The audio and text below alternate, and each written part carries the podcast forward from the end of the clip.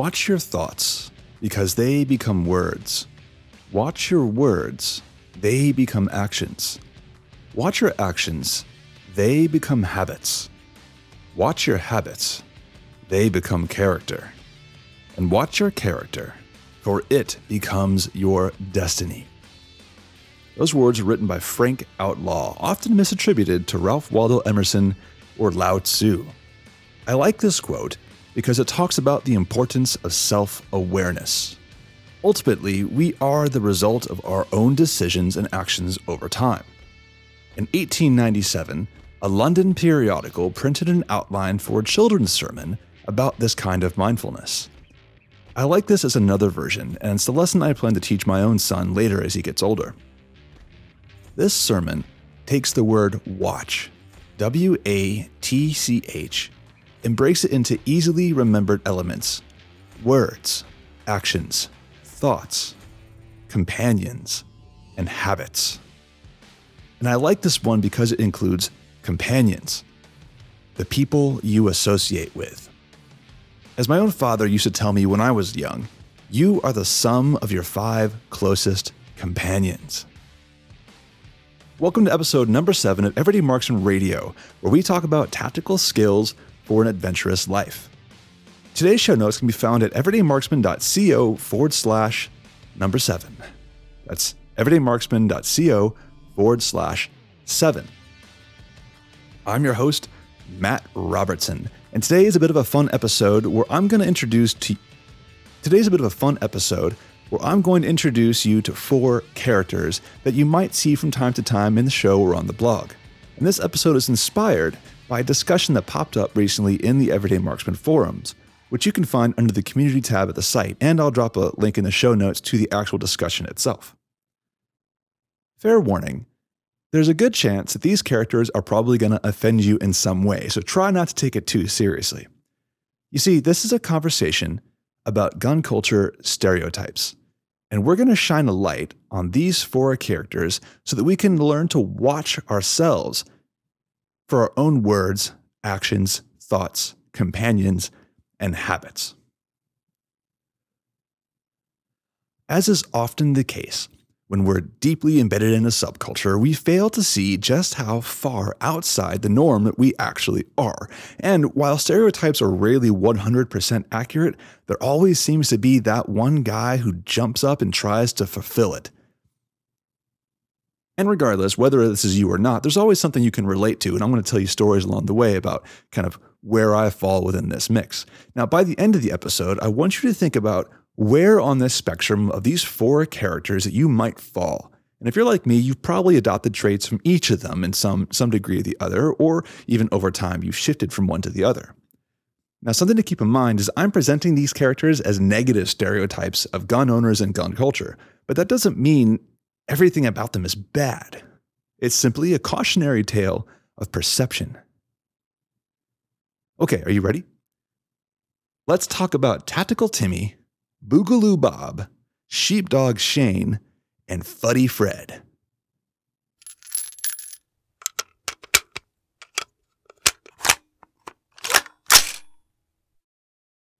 We're going to start with Tactical Timmy.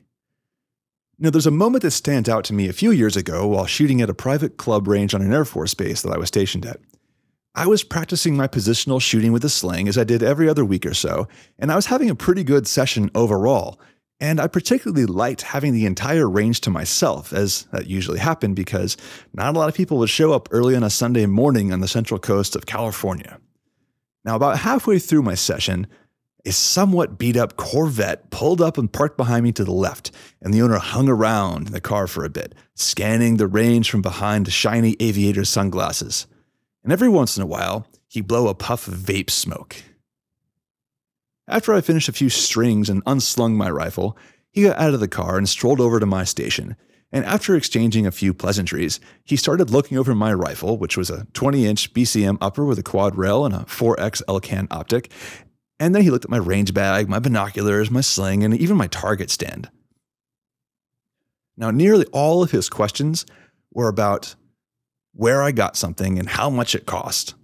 He never really asked what I thought about it, if it was useful or good or anything like that. And not even once did he look at the target I had down range, which I was quite proud of the nicely printed little tight grouping for that day's practice.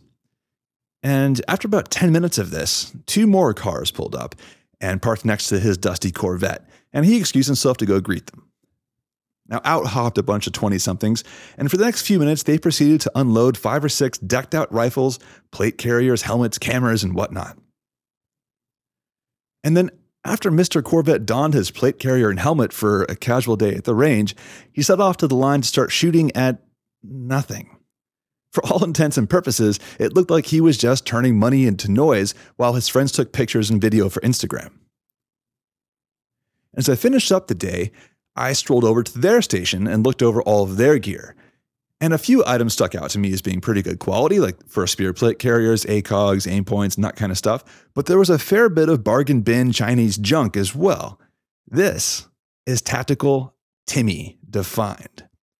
The short version is that Tactical Timmies are in it for the image. They somehow know the cost of everything, but the value of nothing. You've seen this type all over social media. Their gear is pristine and a seemingly endless rotation of fancy rifles, night vision gear, ballistic protection, and slick videos with editing. In message boards, they fanboy over their favorite weapons and gear, like car guys who always know the latest model and they denounce anything that isn't the latest and greatest as being inferior or only suitable for the pores. All the while, they ignore that the weapon and equipment is merely a tool to support the individual's capabilities. And as I quote John Simpson from back in episode 2, the man who works with a stick is going to defeat the man who plays with a sword. Now, some Timmies might actually have some skill, but most don't. They spend more money on their gear than they do on training and practice ammo. They are the epitome of gear acquisition syndrome or geardos in the military.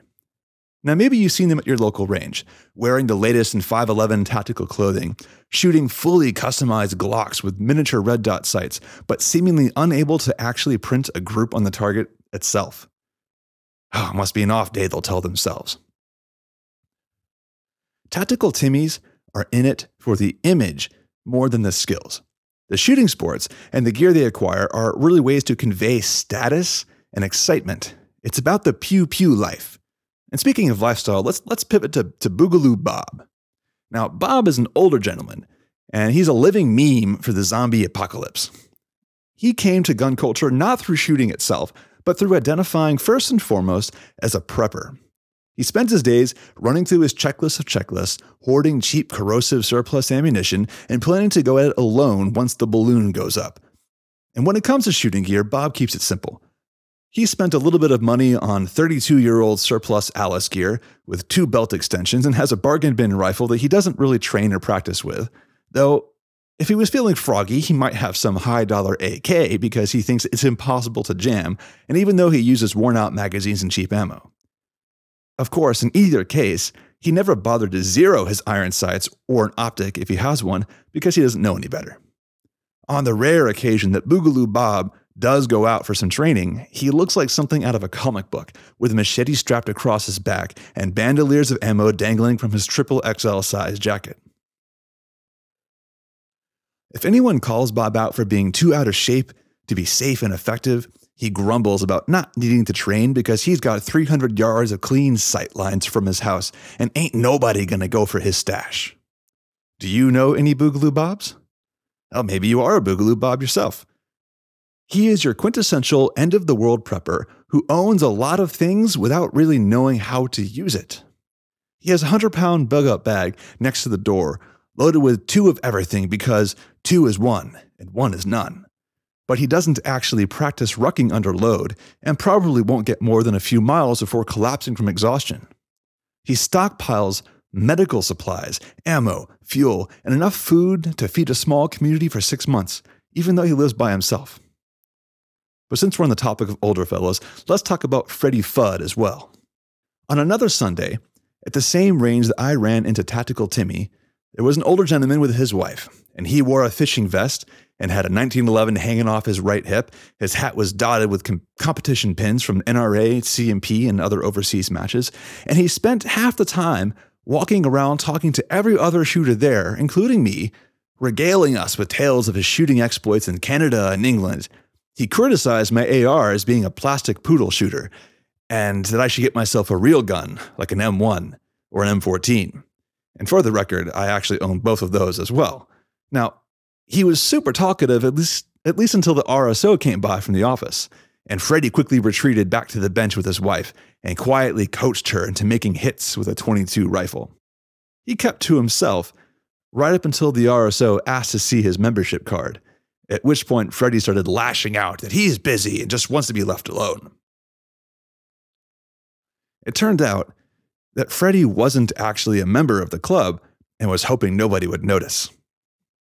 If you've never read over Professor Dave Yamane's theories on gun culture 2.0, and I'll, again, I'll leave a link in the show notes for you, gun culture 2.0, according to the professor, is about self defense. Its predecessor, gun culture 1.0, was much more about the outdoors and marksmanship competition. And a Freddy is a product of gun culture 1.0 and does not know how to relate to us young bucks in, in culture 2.0. Now, Freddy the Fudd doesn't need to be an old codger wearing his yellow tinted shooting glasses and a blaze orange hat.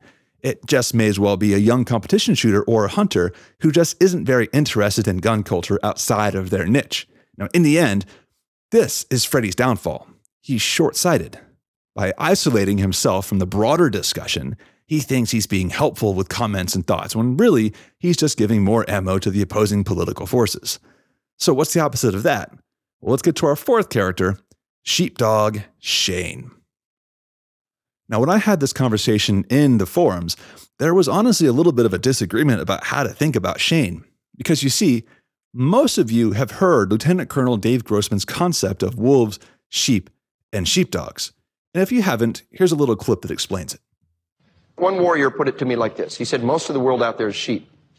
They're kind, gentle, creatures that can only hurt one another by accident.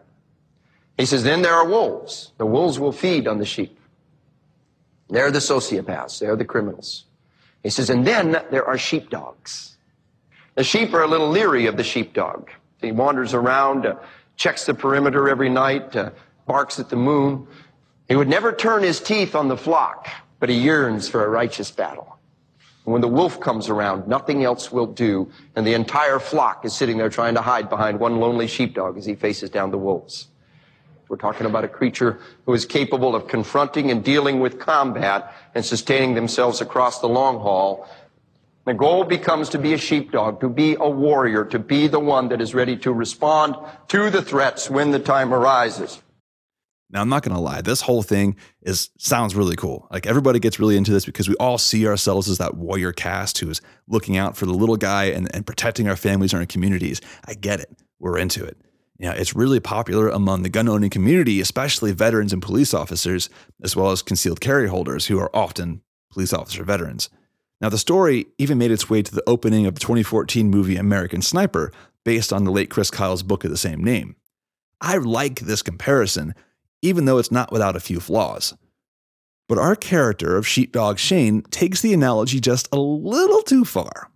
To me, the point of the sheepdog story is highlighting that there will always be some friction between those standing ready to do violence for the greater good and those who abhor violence, even when used to protect them.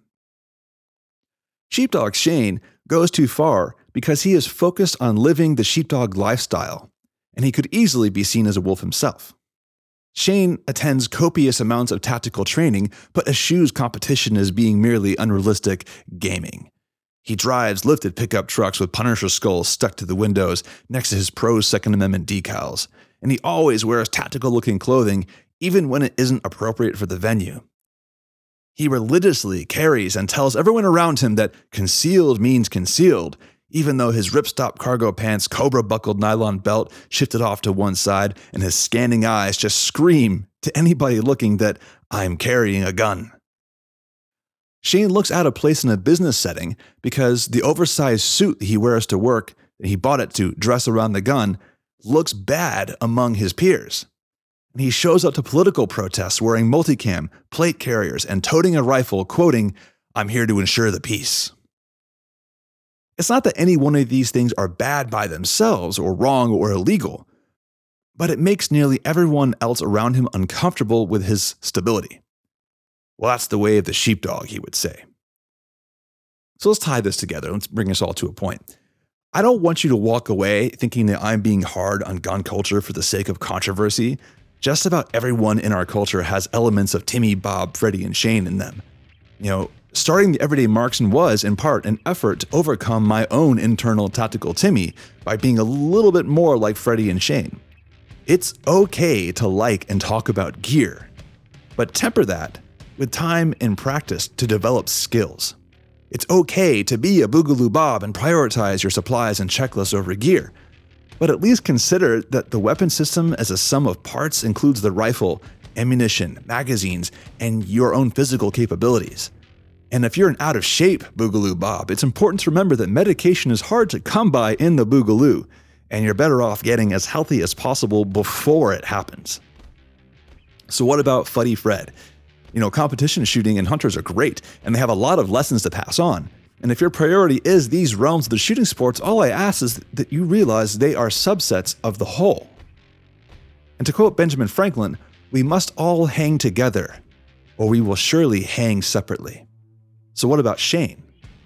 I'm sure a lot of folks listening right now consider yourselves to be a sheepdog and would take issue with my depiction of, quoting, the lifestyle. The bottom line is that I 100% support the idea behind the sheepdog mentality, but try to temper that with the understanding of how it comes across to those who aren't part of the community. At the end of the day, that's what Everyday Marksman is about. It's finding that path that preaches being capable across a spectrum of situations while not being dogmatic about it. So let's tie this back to what I mentioned at the beginning with the whole watch concept your words and your actions and your thoughts and your habits and your companions. You know, what tends to happen in our community is that we find our little niches of our tactical Timmies who hang out on Instagram or on message boards, or our sheepdog Shanes who tend to tend to go to a lot of training classes together, or your your Boogaloo Bobs who hang out in message boards and go to prepper groups or your hunting buddies if you're a Freddy Fudd or your competition crowd. Everybody finds their niche and they tend to hang out with people just like them. And all I'm saying is if that's you, what you associate with, then you don't really notice how different you might be from somebody else. So just take a step back and think about it. All right, tribe, that's going to do it for me today. I'm signing off. Thanks again for listening. Hope you enjoyed the show. Don't forget to come on by, check out the show notes at everydaymarksman.co forward slash seven. I'm also going to leave a link to the discussion we had in the forum about who of our four characters here is going to win in a fight. My money is on Shane, by the way. I think he's just got that tactical background to back it up. All right, and if you're new to the show and you want to join our little posse, I really would appreciate if you came by the website, hit that big fat subscribe button, and that way I get your email. I can let you know about everything going on in the community, give you updates, let you know about sales that are going, and all the exciting things we're going to be doing in the future. All right, that's it. Enough talking from me. Have a great day, guys. I will catch you next time.